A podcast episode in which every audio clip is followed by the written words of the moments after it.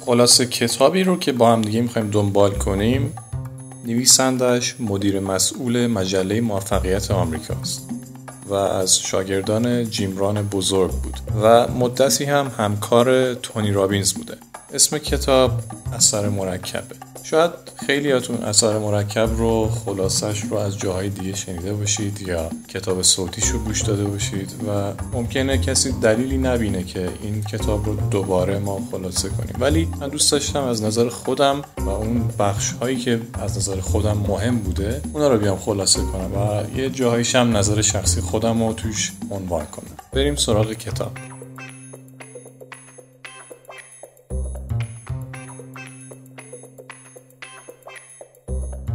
توی مقدمه کتاب با هم دیگه می‌خونیم که نویسنده موضعی رو خیلی رک و پوسکنده میاد. همین اول توی صورت ما داد می‌زنه که هیچ جادویی هیچ فرمول مخفی یا راه حل فوری برای موفقیت وجود نداره. اگه می‌تونستید موفقیت شهرت عزت نفس روابط خوب و سلامتی و آسایش رو توی یک بسته خوشاب و رنگ و خیلی شیک از فروشگاه برید بخرید عالی می‌شد. ولی این امکان نداره. این حرفی که نویسنده می‌زنه برخلاف تمام کتاب های انگیزشی و توسعه فردیه که توی بازار ایران هست و خیلی ها دارن از اون طریق نون در میارن. اون کتاب ها همه میگن که شما می‌تونید هر چیز خوبی رو توی دنیا هست و با خوندن این کتاب و با دنبال کردن مثلا موعظه های ما به دست بیارید و خیلی شیک و شسته بهش می‌رسید و خیلی راحت و همه چیز اوکی همه چیز خوبه. ولی این کتاب میگه اصلا اینجوری نیست هیچ جادویی هیچ فرمولی هیچ راه حل فوری و مخفی وجود نداره. پس خودتون رو گول نزنید. توی ادامه متن مقدمه می‌خونیم که میگه چیزی که لازم دارید اطلاعات بیشتر و جدیدتر نیست بلکه برنامه یک برنامه عملی و تازه ای لازم دارید تا رفتارها و عادت شما رو توی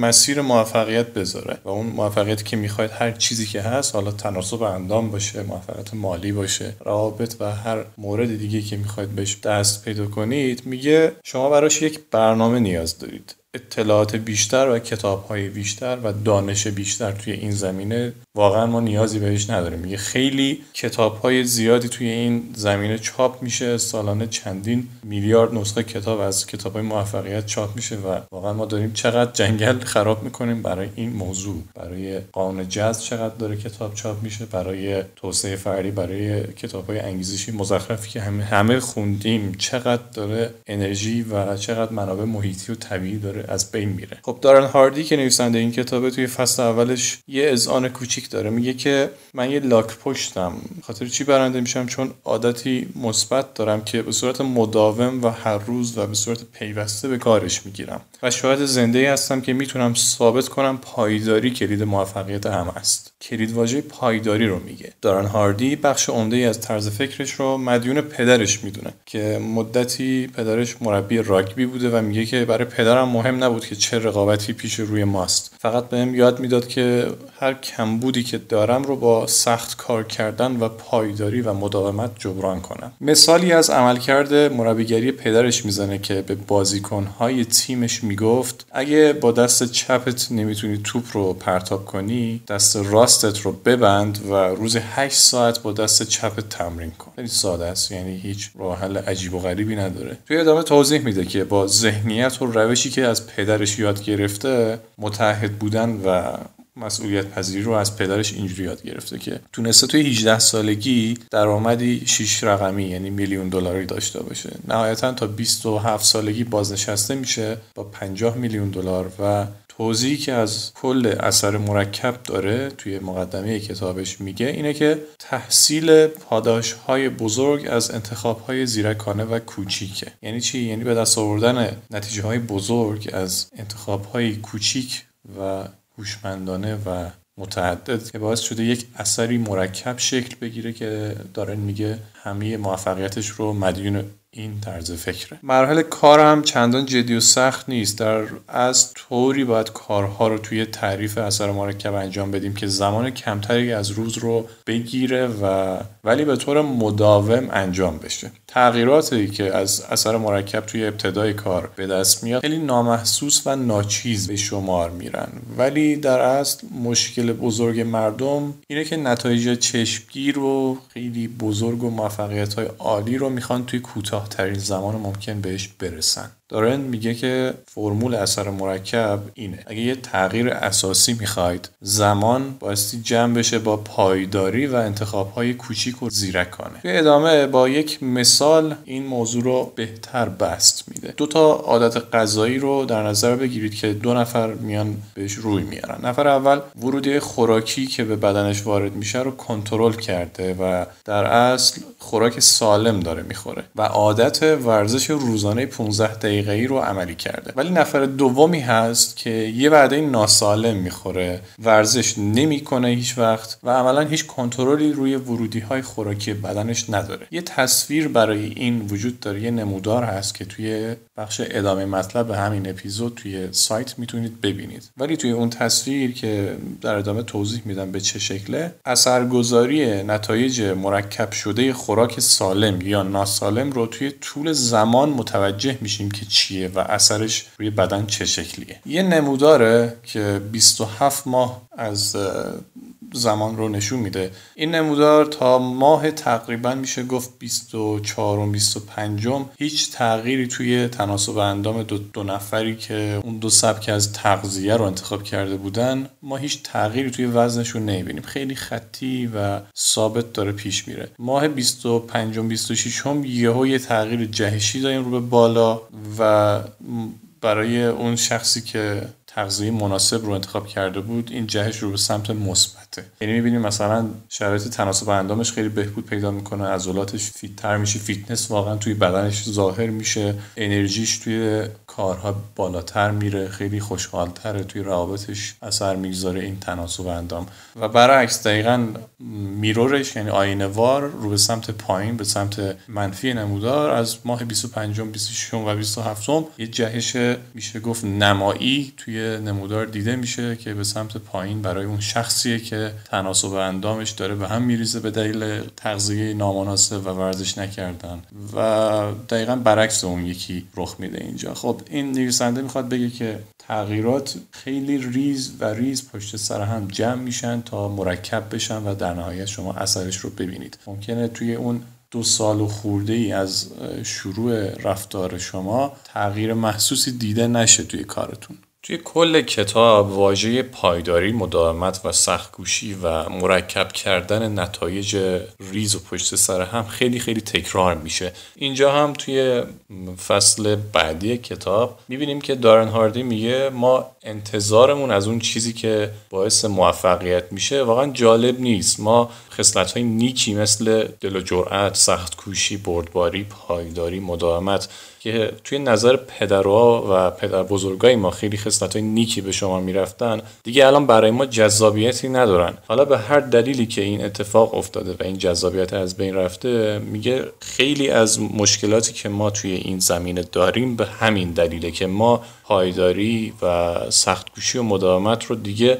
خوب نمی‌دونیم و خیلی علاقه ای به اونا نداریم. یه این خصلت های نیک بود که شخصیت اون پدران ما رو شکل داد و موفقیتاشون رو براشون در پی داشت. میگه برای درک بهتر پایداری و عدم پایداری توی مسیر موفقیت باید یه مثال بزنیم. یه رستوران رو مثال می‌زنه که توی ابتدای کارش با فروش غذاهای خوشمزه و سرویس دهی فوق واقعا خیلی نظر مردم رو جلب کرده به خودش و مردم با علاقه میان از اونجا خرید می‌کنه ولی بعد مدتی که می‌بینه مشتری ها دیگه خودشون دارن میان و دیگه هیچ اهمیتی نداره که به کیفیت خدماتش بپردازه یا محصولش رو با کیفیت خوشمزه تر بده به خاطر همین موضوع ورشکست میشه. این مثال رو توی کتاب میاره و دقیقا میگه که کدوم رستوران این کارو کرد اونا کارهایی رو که در شروع باعث موفقیت رستوران شده بود رو کنار گذاشتن و به همین دلیل موفقیتشون متوقف شد. دارن هاردی ملتمسانه درخواست داره. یه درخواست خیلی واضح رو میگه که با تک تک سلولای وجودتون باید درک کنید. که تنها راه موفقیت شما انجام پیوسته کارهای پیش پا افتاده و ساده که از نظر بقیه انجام دادن و ندادنش واقعا فرقی نمی‌کنه. ولی با انجامش توی گذر زمان متوجه اثر مرکب این کارها میشید. این جملهش منو یاد کتاب برتری خفیف میندازه که اتفاقا در ادامه توی دیستیلار اونو هم میاریم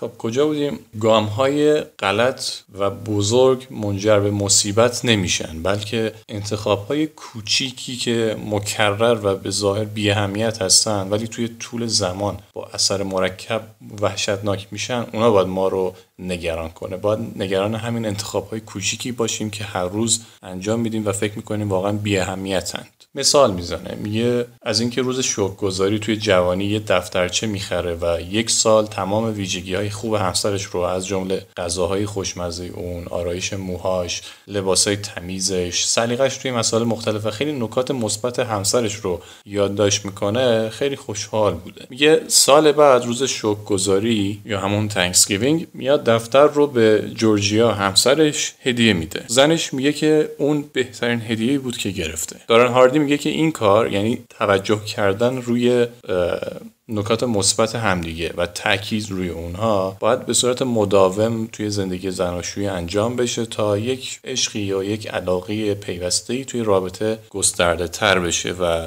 ریشه بدونه. خب این نظر شخصی نویسنده است و به نظر منم جالبه و کسایی که بتونن یکم پا روی غرورشون بذارن و مثلا با هر توی هر رابطه ای که باشن رابطه زناشویی باشه دوستانه باشه رابطه با والدین همکار و هر کسی دیگه که بخوان یک علاقه و یک شور و شوق بهتری به اون رابطه بدن می‌تونن توی نکات مثبت تمرکز کنن ببینن که مثلا اون فرد چه ویژگی مثبتی داره. حالا با نوشتن با گفتن به اون شخص یا با یادآوری به خود طرف یا به خود آدم میشه این ویژگی مثبت رو بزرگ نمایی کرد و حس خوب رو مدام توی رابطه داشت. یه جور تمرین دیگه مثل این میمونه که شما مثلا چهار تا بشقاب دارید که روی چند تا چوب گذاشتین و مثل همون تئوری spinning plate مجبورید که این بشقابا رو هی مدام بچرخونید تا نیفته. خب کار سختیه. مسلما نیاز دارید که همیشه تمرکزتون روی همه بشقابای زندگیتون باشه. اینو توی اپیزود اول و توی اپیزود 15 سایگزم آوردیم و کامل بهش پرداختیم. اگه دوست داشتید در مورد تئوری spinning plate یا چرخوندن بشقاب ها توی زندگی های زناشویی و روابط بیشتر بدونید. به اونا می‌تونید مراجعه کنید و اونا رو گوش بدید. خب بریم سراغ ادامه مطلب از کتاب اثر مرکب.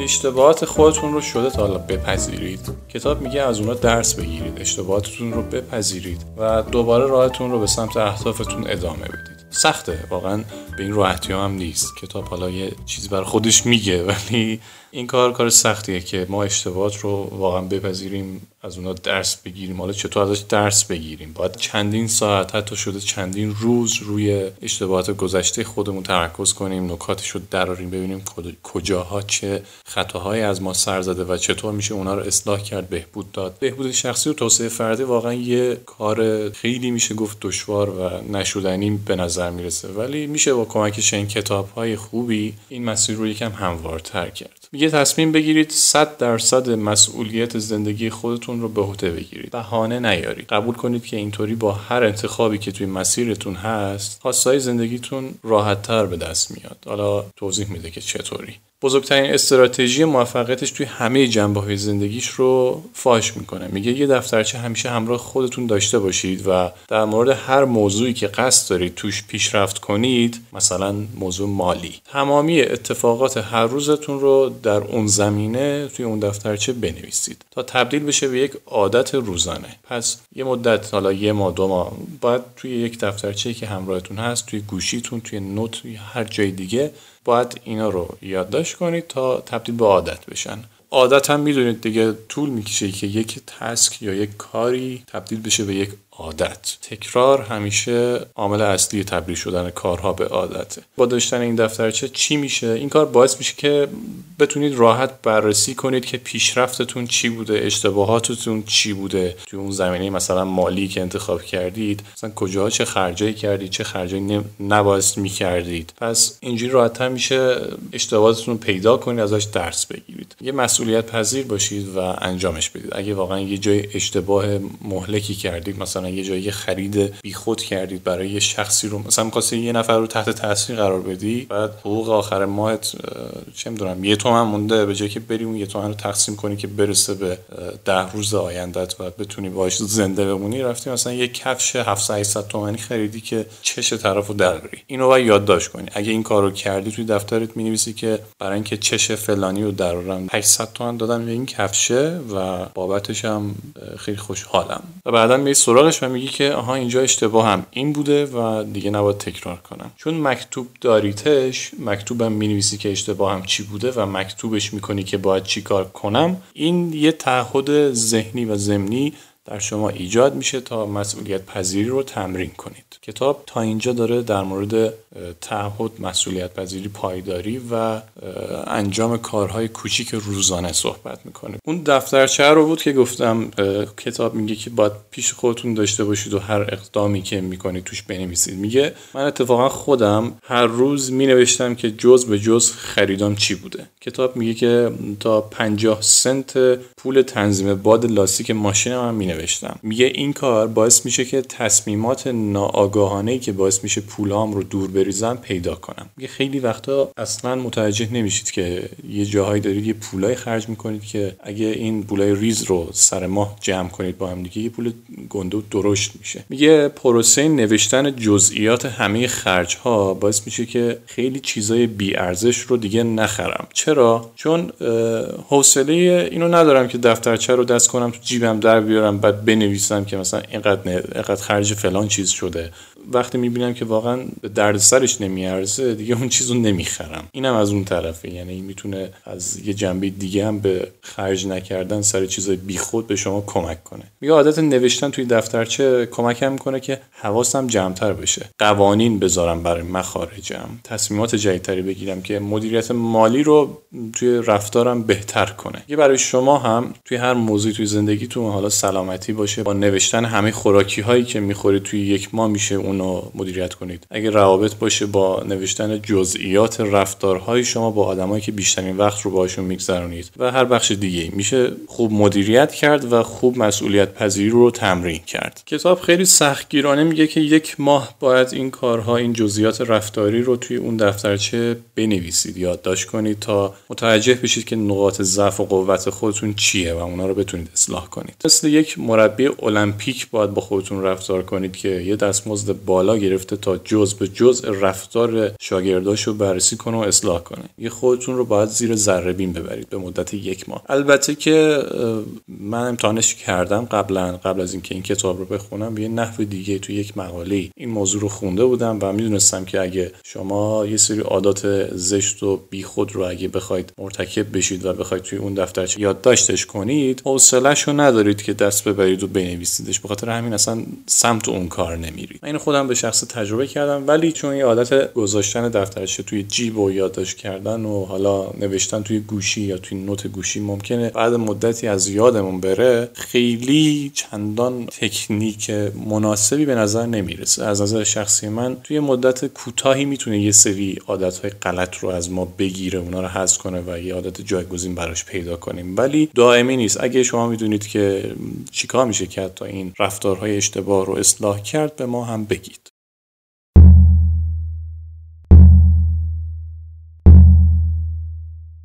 میگه خودتون رو مثل یک کالای با ارزش بدونید. دنبال خودتون باشید به خودتون توجه کنید چون شما با ارزشید. خب این از اون جمله هاییه که توی کتاب های انگیزشی زیاد می‌خونیم. توجه کنید که هر هفته یه دونه عادت رو دنبال کنید و اینجوری نباشه که همه عادت و رفتارهای اشتباه رو بخواید با هم توی یه هفته یا توی یک ماه تحت نظر بگیرید. میگه نه تک تک پیش برید. اول اگه می‌خواید با مالی شروع کنید بعد روابط بعد سلامتی. آرام آرام پیش برید. کل کتاب اصلا حرفش سر اینه که شما آرام آرام یه سری تکنیک ها یه سری رفتارها یه سری کارها رو که کوچیک به نظر می‌رسن تکرار کنید تا مرکب بشن اینا جمع بشن روی هم. وقتی از اصلاحات کوچیک حرف می‌زنه منظورش اینه که تغییرات نامحسوسی که کسی متوجهش نمیشه و بهتونم مدالی بابتش نمیدن. ولی وقتی اثر مرکب شده اونا رو توی زمان می‌بینید واقعا مدال افتخار که سهله ممکنه کاپ قهرمانی هم بهتون بدن. نتیجه اثر مرکب رو روی مقدار جایزه اسبی که مقام اول از توانی رو آورده با مقدار جایزه اسب دوم میشه مشاهده کنیم. تفاوت جایزه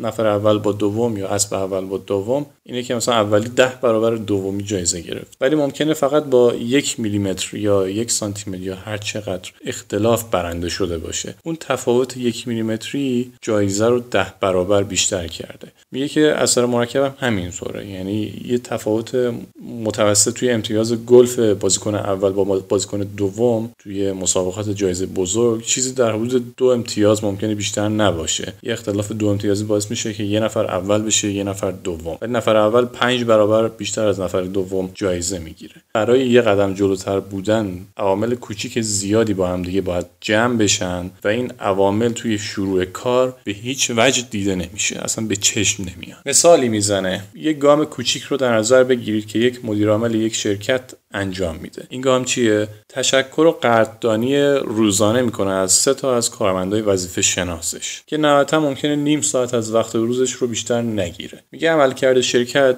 توی سود ناخالصش 30 درصد توی کمتر از 18 ماه افزایش پیدا می‌کنه. چرا که بقیه کارمندا هم به خاطر گرفتن قدردانی مدیرعامل تحت تاثیر قرار گرفتن و بهتر عمل کردن. این اثر موجی گسترش پیدا کرد و فقط با نیم ساعت قدم زدن توی شرکت و قدردانی کردن از بقیه اینطوری شد که شرکت 30 درصد سود ناخالصش بیشتر شد. به همین دلیل وقتش رسیده که شما به جای مجلات و تلویزیون و روزنامه ها سعی کنید زندگی خودتون رو مطالعه کنید. ببینید کجاها بهتر عمل می‌کنید کجاها کارتون زشت بوده کجاها باید اصلاح بشه و به سمت بهتر و به سمت اون اهدافی که می‌خواید برسید. یه هرچه زودتر تغییرات کوچیک رو شروع کنید زمان هم به نفع شما عمل می‌کنه و این اثر مرکبی که هی داریم میگیم قدرتمندتر میشه. اگه روزانه یک دهم درصد یعنی یک هزارم عملکرد خودتون رو نسبت به روز قبل بهتر کنید آخر ماه دو درصد بهتر شدید و توی آخر دهه زندگیتون یه دهه اگه بگذره می‌بینید که هزار درصد بهتر شدید. خب ما می‌دونیم دیگه اینا یه قیاسه تا ما بهتر متوجه بشیم که تغییرات ریز و کوچک روزانه چطور تاثیر می‌ذارن ما اینجوری نیست که توی زندگیمون بیایم هر روز و بدون وقفه توی ده سال هر روز نسبت به روز قبل بهتر باشیم. اصلا امکان نداره چنین چیزی. کتاب اینو میگه که فقط یه مثال زده باشه و شما مسیر دستتون بیاد و کلا ایده دستتون بیاد که داره در مورد چی حرف می‌زنه. برای تغییرات شرایط نامطلوب میگه از یک کار ساده و بدون دردسر شروع کنید. تا مقاومت زیادی در برابر تغییرش نداشته باشید و شما رو عقب نگه نداره. میگه بعد از مدتی که به این کار ساده عادت کردید و بهترش کردید کمی بیشترش کنید. اون کار کوچیک که حالا هر چیزی می‌تونه باشه. میگه اون رو کمی بیشتر بهترش کنید. مثلا برای بهبود رابطتون توی محیط کار اینجوری نیاز نیست که هر روز برید نسبت به روز قبل با دو نفر بیشتر خوشوبش کنید. اینجوری تا آخر ماه ممکنه کل 8 ساعت کار روزانهتون به خوشوبش کردن و صحبت کردن با همکارتون بگذره. میگه نه مثلا اگه امروز نسبت به همکار بغل دستتون یه نظر خوبی نظر مثبت دارید که مثلا فلان کارو چه خوب انجام دادید چقدر توی محاسباتت خوب عمل کردی مثلا فردا به جای یه دونه مثلا دو تا به همون شخص بگو. دارن هاردی میگه من آدمای موفق زیادی رو ملاقات کردم که همشون یه عادت خوب دارن. به صورت روزانه و مداوم عادتهایی که قبلا گفته شد رو عملی کردن. یعنی با یه گاز کوچیک به یه ساندویچ پرچرب اگه بخواین شما سکته بزنید هرگز دنبال غذای ناسالم نمی‌رفتید. ولی اینجوری نیست. یا مثلا با یه پک به سیگار یهو سی سال اگه پیر می‌شدید دیگه هرگز سیگار نمیکشیدید. اگه با هدر دادن یه دلار از پولتون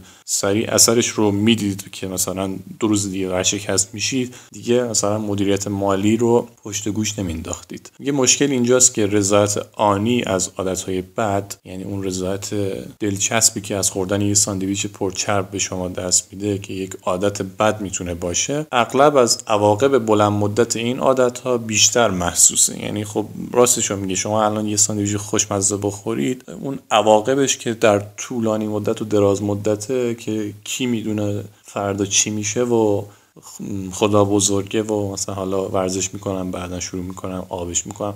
از این حرفا. میگه وقتی این عواقب در بلند مدت رخ میده و شما اون رضایت آنی رو در کوتاه مدت دارید عملا دست به کار نمیشید تا این عادت خوب رو عملی کنید. ولی آدم موفقی که ایشون ملاقات کرده همونطور که خودش هم گفت به صورت روزانه و مداوم اون رضایت آنی از یک رفتار بد رو کنار می‌گذارن. با اون مقاومت می‌کنن. عملا در برابر اون رضایت اون حس خوب موقتی که از انجام دادن یک کار به شما دست میده میگه در برابر اون رضایت مقاومت می‌کنن تا در بلند مدت بتونن به اون رضایت ماندگار و محسوس برسن. برای موفق شدن هم بازم لازمه تکرار کنیم که لازم نیست جهش بزرگی بکنید بلکه کافیه اصلاحات بسیار کوچیک و به ظاهر بی اهمیت رو انجام بدید. اینو هزار بار توی کتاب میگه ما هم هزار بار میگیمش. توی مسیر رسیدن به خواسته ها باید بدونید که چی می‌خواید چرا و به چه دلیل اونا رو می‌خواید. وگرنه زود تسلیم میشید چون اگه شفاف ندونید که چی می‌خواید و چرا اونا می‌خواید خب هیچ انگیزه هم نمیمونه و تسلیم میشید. در برابر رضایت های آنی چرت زدن و خرج کردن پول سر چیزای بیخود و ترشح دوپامین سر خرید جنس گرون قیمت و چه می‌دونم ورزش نکردن به خاطر تنبلی و حالا هر رضایت آنی دیگه باشه اینا باعث میشه که شما مانع پیشرفت شما در جهت خواستتون بشن. چرا؟ چون اون خواسته براتون شفاف نبوده و دلیل واضحی نداشتید که چرا واقعا می‌خواید به اون خواسته برسید. خب اینو توی کتاب های زیادی در موردش حرف زده. من در اینجا به این موضوع زیاد نمی‌پردازم چون اصل کتاب سر اثر مرکبه. توی چند صفحه در مورد چرایی و شفاف بودن خواسته حرف زده که شما می‌تونید با خرید کتاب و با مراجعه به اصل کتاب اونو بخونید و ازش استفاده کنید. پس دونستن اینکه چه چیزی شما رو به شوق میاره و ترغیبتون می‌کنه ادامه بدید اونم مهمه. مثلا اگه ازتون بخوان که روی زمین روی الوار 20 متری راه برید و 20 دلار بگیرید. ممکنه با بیمیلی انجامش بدید ولی اگه این فاصله 20 متری بین دو تا ساختمون 100 طبقه باشه چطور؟ اگه بهتون بگن که بیاید روی این الوار 20 متری بین دو تا ساختمون 100 طبقه. مثلا بین دو تا برج پترونانس این الوار رو گذاشتیم بین رد بشین. روش بهتون 20 دلار میدیم. آیا انجامش می‌دید؟ اگه کسی مغز خر خورده باشه شاید بره انجام بده. ولی اگه دلیل واضحی برای انجام دادنش نداشته باشه عمرن اصلا سمتش بره. ولی اگه بهتون بگن بچه شما یا مثلا یکی از اقوامتون توی اون یکی ساختمون توی شعله گیر کرده. داره میمیره و هرچی سریعتر شما فقط می‌تونید برید از روی این رد بشید و بیاریدش بیرون. از شعله های آتیش نجاتش بدید. اون موقع چطور؟ اگه اصلا به این فکر می‌کردید که 20 دلار بهم میدن یا 50 دلار یا 100 اصلا به فکر پولش بودید واقعا؟ بازم انگیزه مهمتری می‌خواید؟ انگیزه از این مهمتر که یه نفر عزیزانتون اونور ساختمون داره میسوزه خب بدون فوت وقت می‌رفتید و نجاتش می‌دادید. می‌بینید که هر وقت دلیل شما برای انجام یک کاری واضح کافی و موجه باشه هر طور شده انجامش می‌دید و هیچ نیاز به خوندن کتاب های انگیزشی هیچ نیازی به رفتن به سمینارها و دوره های انگیزشی و گول زدن خودتون توی کوتاه مدت ندارید. شما فقط یه دلیل باید داشته باشید برای انجام کارتون. علاوه بر این تنفر هم به اندازه عشق می‌تونه نیروی انگیزش بخش خوبی باشه. توی کتاب میگه بعضی از افراد برای روکم کنی و اثبات در اشتباه بودن افراد منفی باف ممکنه توی مسیر خواسته پیش برن تا به اهدافشون برسن. مهم نیست که انگیزه چیه همین که شما رو برانگیزه کافیه. حالا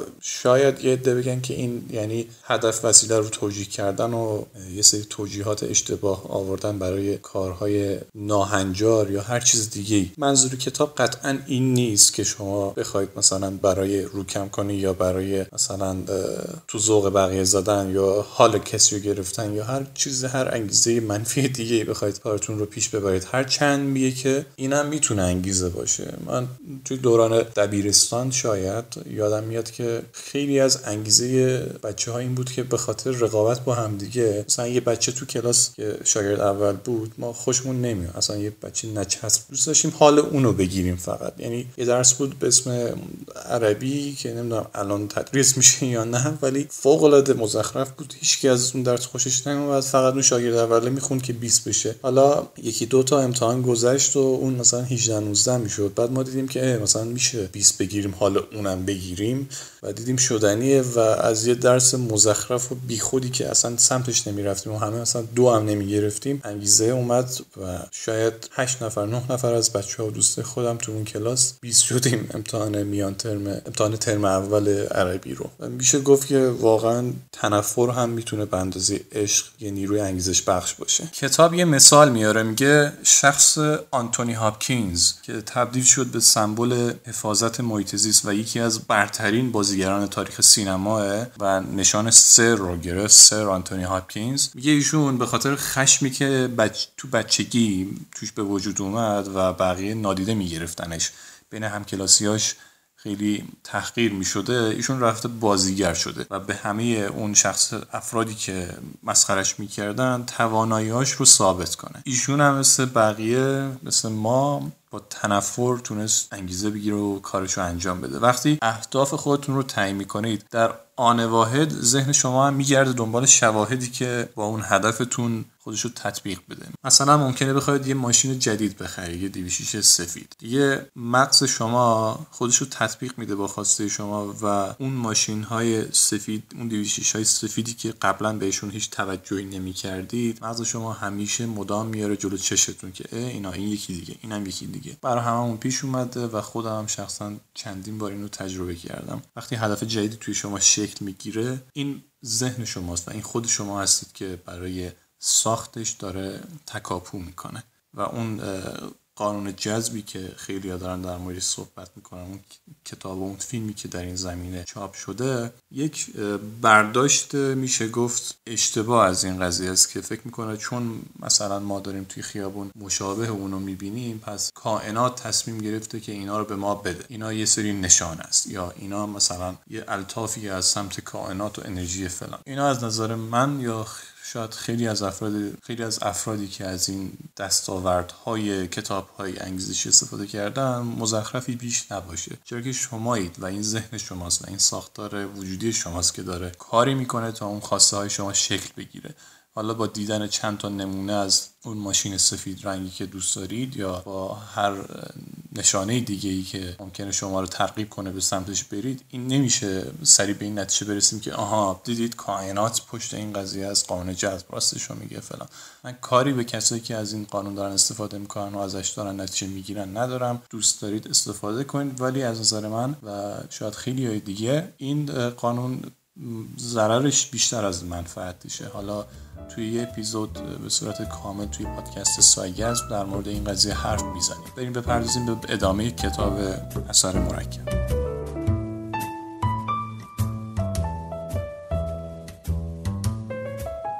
یه جایی توی وسط های کتاب یه مدیر مؤسسه آموزشی از دارن هاردی می‌خواد که با راهنمایی بیاد کارش رو بهبود بده. چون می‌خواسته وقت و انرژی بیشتری روی کارش بگذاره تا موفقتر عمل کنه. دارن ازش می‌خواد که عمل کرده یک هفتهش رو دقیق با جزئیات بنویسه و براش بیاره. این آقا میره می‌نویسه و میاره. بعد یه هفته میان با هم دیگه بررسی می‌کنن و می‌بینن که متوسط شاید به صورت پراکنده روزی چهار ساعت صرف پیگیری اخبار بوده. یعنی این فرد که می‌خواسته وقت بیشتری برای کارش بگذاره روزی حداقل چهار ساعت دنبال اخبار میگشته. میگه با حذف این زمان به صورت آرام آرام نه یهویی. تونستیم که وقت بیشتری به این شخص بدیم تا روی پروژهاش بگذاره. و همین که از آثار منفی و مخرب اخبار روزانه در امان باشه. این بخش اخبارش رو شخصا خیلی موافقم و از وقتی که یادم میاد و از وقتی که واقعا متوجه شدم چقدر اخبار می‌تونه منفی باشه دیگه اصلا دنبال نکردم. اخبار به خودی خود به گوشم می‌رسید. از طریق دوستان نزدیکان آشنایان. خودم اگه می‌رفتم پیگیر می‌شدم و هر روز دنبالش رو میگشتم و خبرها رو که عمدتا هم خبرهای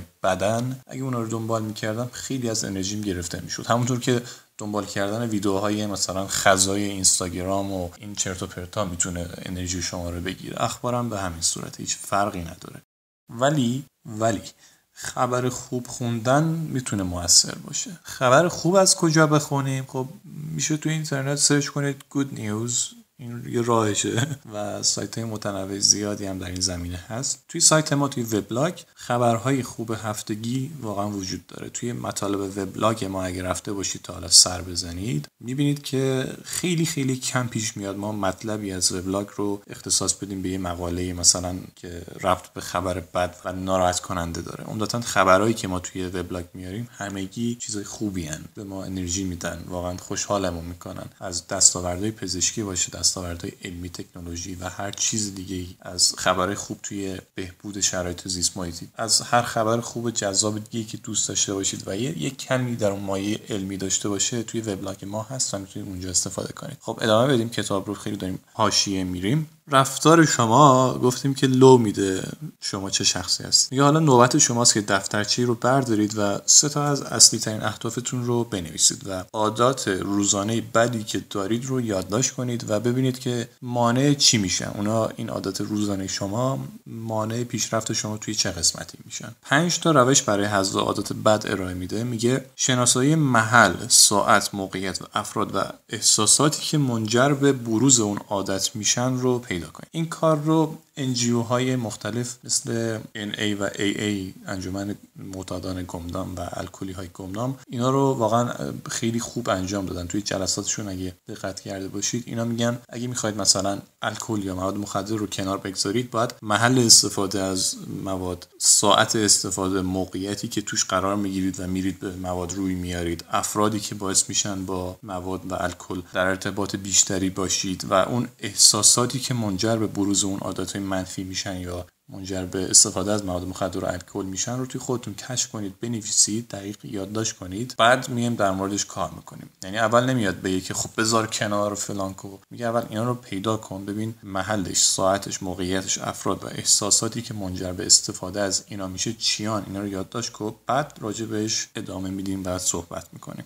روش دوم برای حذف عادت بد توی کتاب اینه که خودتون رو از شر هر چیزی که باعث ایجاد عادت بد توی شما میشه خلاص کنید. میگه خونه خودتون رو پاک کنید تمیزش کنید. هر چیزی که میشه دور بریزید رو توی سطل آشغال بندازید. روش بعدی اینه که عادات سالم رو جایگزین اونا کنید. مثلا به جای دسر بستنی که خیلی هم پرکالریه دو تیکه شکلات کم کالری بخورید. روش بعدی اینه که آرام عمل کنید. خیلی هول نشید. از بین بردن عادت منفی که خیلی سال با شماست اصلا اینجوری نیست که یک باره ممکن بشه و اگه بخواید یهویی بذاریدش کنار خیلی به شما آسیب می‌زنه. باید به خودتون زمان بدید. و روش پنجم میگه اگه آرام آرام برای شما جواب نمیده یک بار انجامش بدید. میگه همه انسان ها مثل هم نیستن به سبک خودتون انجامش بدید. می‌دونیم که کل کتاب های توسعه فردی حالا این کتاب جز خوباشه. همش در مورد اینه که just do it انجامش بده. چطور انجام بدیم؟ یا مثلا چگونه این کار رو انجام بدیم؟ تکنیک های فلان. فلان قدم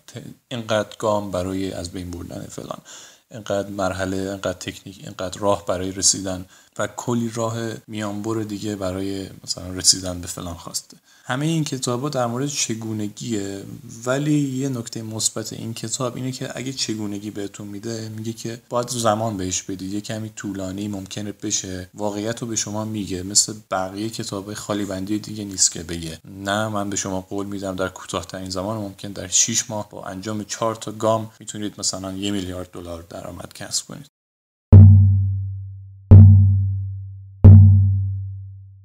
روش هایی که برای حذف عادت میگه توی کتاب میگه برای اینکه کار یا عادتی که به صورت ناخودآگاه انجام میدیم تبدیل بشه به یک عادت جامع و صلب توی مغز ما باید 300 مرتبه انجامش داده باشیم. منظورش از 300 مرتبه یک ساله. میگه مثلا اگه می‌خواید تناسب اندامتون حفظ بشه تا وقتی زنده اید باید حداقل یک سال به صورت مداوم بدون هیچ چشم داشتی از نتیجه کارتون برید باشگاه یا توی خونه انجام بدید ورزش رو. شیش روش برای ایجاد عادت خوب هم میگه.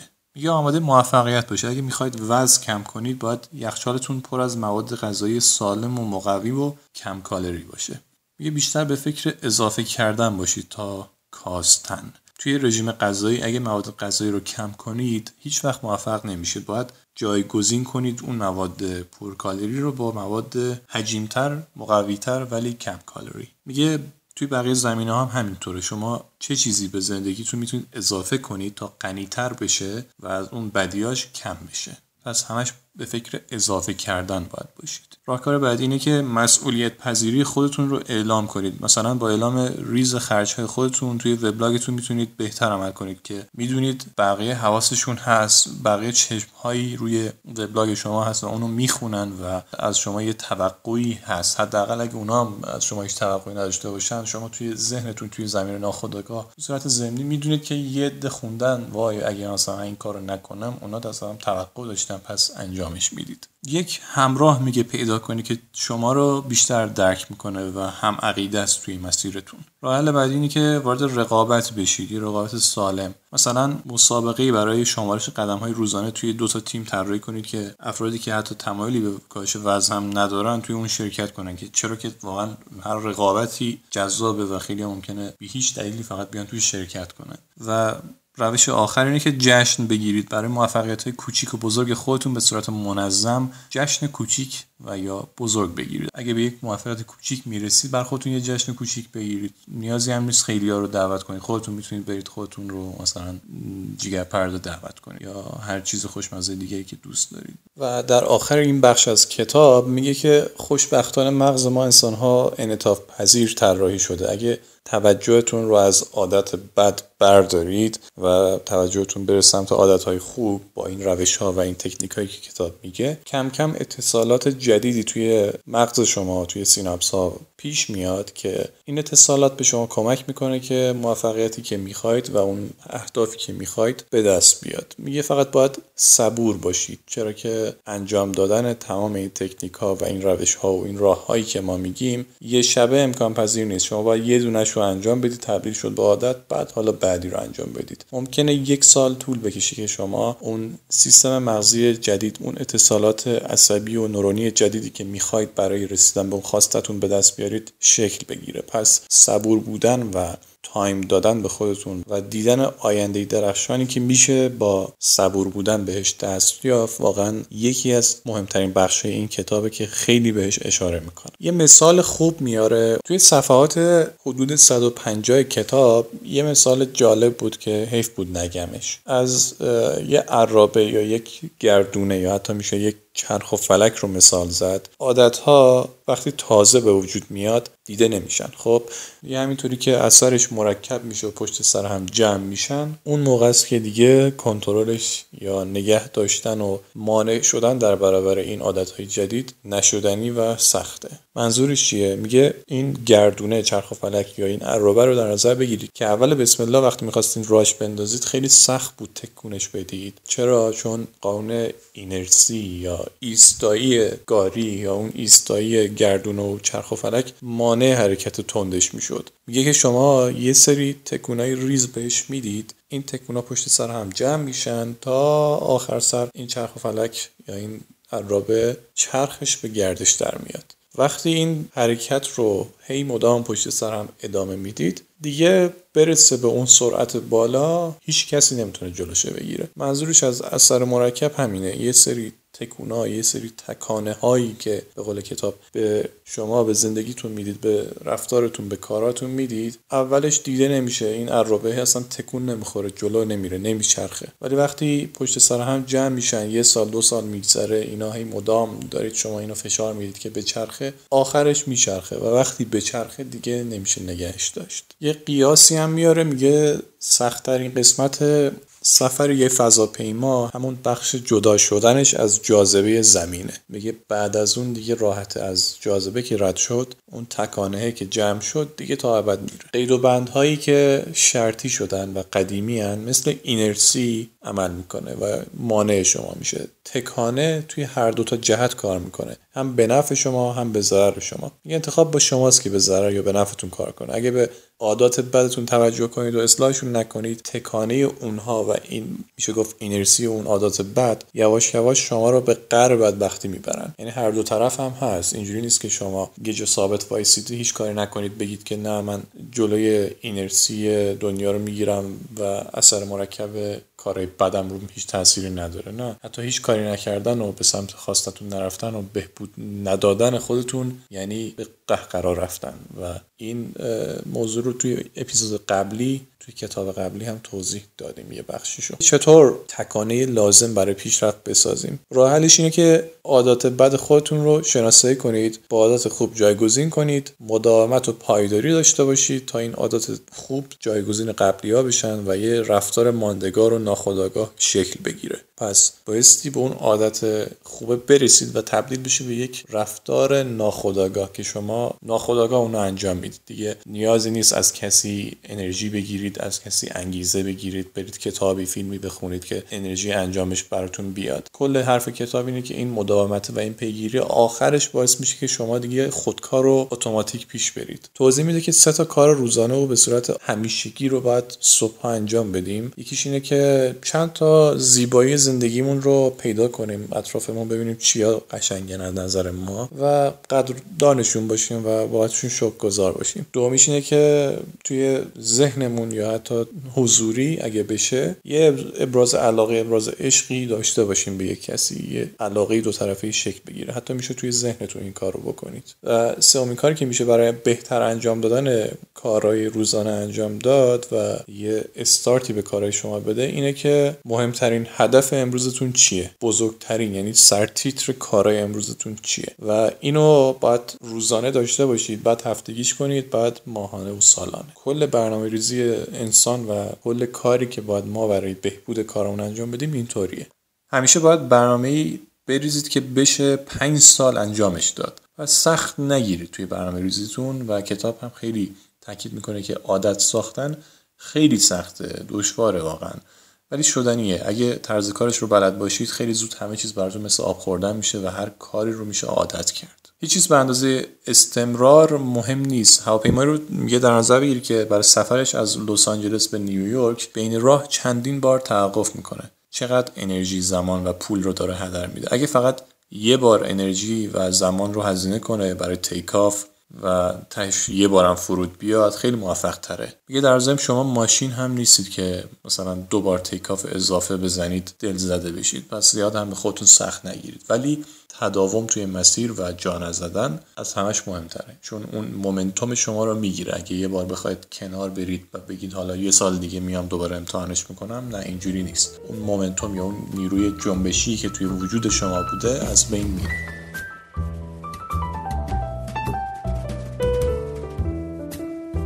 آخرای کتاب رو خلاصه کنیم و این اپیزود رو ببندیم.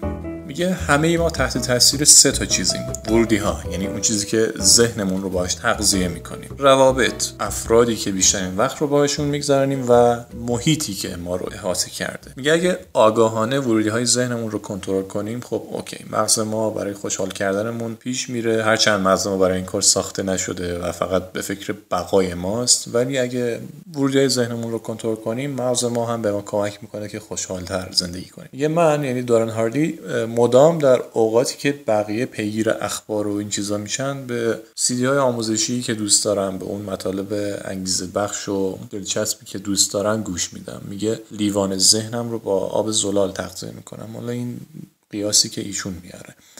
قبول داره که مراقبت کردن از ورودی های ذهن توی عصر حاضر یه کار نشدنی و سخته. چون هر لحظه با بمباران افکار و اطلاعات و خبرهای اینترنتی خیلی ناجور داریم ما مواجه میشیم و کنترل کردن این ورودی ها کار نشدنی و سختیه. اگه سلامت ذهن شما اهمیت داشته باشه براتون یه راهی برای جایگزینی ورودی های منفی پیدا می‌کنید. مدیران رسانه ها از این خصوصیت ژنتیکی ما دارن سوء استفاده می‌کنن. چطور؟ میگه اگه تصادفی توی مسیر مثلا خونه تا محل کار شما رخ داده باشه دو تا ماشین اگه به هم بزنن شما به صورت غریزی سرعتتون رو کم می‌کنید تا به خاطر احساس حالا نودوستی یا ترحمی که هست یا هر احساس دیگه ای اون تصادف اون صحنه رو نگاه کنید. رسانه ها هم با همین عناوین جذاب و چشمگیر و عناوینی که خیلی وحشیانه به نظر می‌رسن ورودی های منفی و مخربی رو با حس نودوستی ما قاطی می‌کنن و به خورد ما میدن. میگه توی مسیرتون برای حالا محل کار میرید یا هر جایی که دارید میرید دو تا چیز خیلی مهمه. یکی بنزینتونه یکی ورودی هایی که به ذهنتون می‌دید. حالا می‌تونه دی آموزشی باشه حالا اون زمانی که این کتاب نوشته شده دی وجود داشت و چیزی به اسم Spotify و SoundCloud و حالا flash memory و این چیزا نبود. میگه این دوتا رو چک کنید و بزنید به جاده. و مسئله بعدی هم پنج نفری هست که بیشترین وقتتون رو باهاشون میگذرونید. مثل امواج دریا اون افراد شما رو دارن کنترل می‌کنند. مثلا اگه روی تیوب توی دریا شناور باشید و فکر کنید که آرامش دارید و توی یه جا ساکن هستید همینجوری لم بدید بعد یکی دو ساعت می‌بینید که دورورتون اصلا خبری از ساحل دریا نیست و چندین مایل رفتید تو دل دریا. میگه افراد منفی باف زندگی مثبتی برای شما نمی‌سازن در مورد شخصیت های مسموم و منفی که می‌تونن توی زندگی ما تاثیر بد داشته باشن و خیلی انرژی ما رو توی زندگی روزانه بگیرن و اثرات مخربی توی روان ما داشته باشن توی یه اپیزود در پادکست سایگرز در موردش صحبت می‌کنیم. اگه بخواین بین خودتون و افراد منفی که توی زندگیتون هست فاصله بندازید و اونا رو ترد کنید و ترکشون کنید چی پیش میاد؟ خب اونا اول کار مقاومت می‌کنن چون شما تصمیم گرفتید بهتر زندگی کنید و با ایجاد فاصله به صورت ضمنی دارید بهشون میگید که آقا مشکل از شماست من می‌خوام برم من می‌خوام زندگی بهتری داشته باشم شما مشکل شمایید. خب معلومه که اونا می‌خوان مقاومت کنن و بگن نه. سعی می‌کنن شما رو تا حد خودشون پایین بکشن. خشم عصبانیت و هر چیزی بروز میدن. به شما بفهمونن که اونا به اشتباهشون پی بردن. یعنی به صورت ضمنی دارن میگن که آره می‌دونم که مشکل از منه. و اینجوری نیست که اونا شما رو دوست نداشته باشن. به یه دید مثبت بهش نگاه کنید. اونا شما رو دوست دارن ولی توی زمین ناخودآگاهشون از این تصمیم شما چرا ناراحتن؟ چون فهمیدن که اشتباه از اوناست. تعبیر جالبی به نظر می رسید کتاب از یه ور دیگه به این قضیه نگاه کرده. چون ما همیشه فکر می کردیم وقتی می خوایم از یه دوست یا یک اقوام یا هر کسی همکار مسموم با یک طرز فکر. بعد بخوایم دوری کنیم و دیگه نبینیمش. و به صورت عینی اگه بخوایم ازش فاصله بگیریم این فرد ممکنه اول کار یه کمی دل زده بشه ناراحت بشه خشمگین بشه عصبانی بشه بگه چرا این کارو می‌کنی و اگه من چیکار کردم. یا ممکنه حتی فوشتون بده بگه مشکل از خودت تو احمق فلان. ممکنه درگیری رخ بده. کتاب میگه که اصلا اینجوری فکر نکنید که باید جوابشو بدید و مقاومت کنید. نه این افراد توی وجودشون فهمیدن که شما دارید راست میگید به خاطر همینه که ناراحتن. توی صفحات پایانی کتاب یه چهار خط جمله خوب داره. میگه لانس آرمسترانگ توی زندگی نامش نوشته که توی هر مسابقه زمانی می‌رسه که هر دو چرخ سوار با رقیب واقعیش مواجه میشه. اون رقیب خودتونید. توی سختترین شرایط به عمیقترین ضعفاتون پی می‌برید و یا نقاط قوت خودتون رو فاش می‌کنید. میگه انتخاب با شماست. هر وقت به یکی از موانع ذهنی و احساسی برخورد می‌کنیم سریع به خودمون بگیم که رقیب های من با همین موانع با همین وضعیت مواجهن و اگه من یک کمی به تلاشم ادامه بدم و یک کمی بیشتر سعی کنم از اونا پیشی می‌گیرم. میگه هر وقت مشکلات پیش بیان و اون وسوسه بیخیال شدن توی وجود ما قوقا بکنه درست اون زمانه که باید قابلیت و شایستگی خودمون رو برای پیشرفت نشون بدیم. توی موقعیت های ساده و توی وضعیتی که همه چیز نرماله و همه اوکیان و هر کسی می‌تونه پیشرفت کنه اونجا نیست که شما خودتون رو نشون می‌دید. وقتی همه چیز برای شما سخت بشه و دیگه به ته خط برسید اونجاست که باید شایستگی رو نشون بدید. میگه توی جهانی که بیشتر چیزها در حد یک سال هم دوام نمیارن و خیلی از ایده ها به پنج سال که می‌رسن تازه ممکنه عملی بشن شما بیایید با روش های ساده ولی عمیقی که می‌تونن شما رو توی مسیرتون هدایت کنن به کار ببرید اونا رو تکرار کنید اثرش رو مرکب کنید و روی کارتون متمرکز باشید تا به نتیجهتون برسید.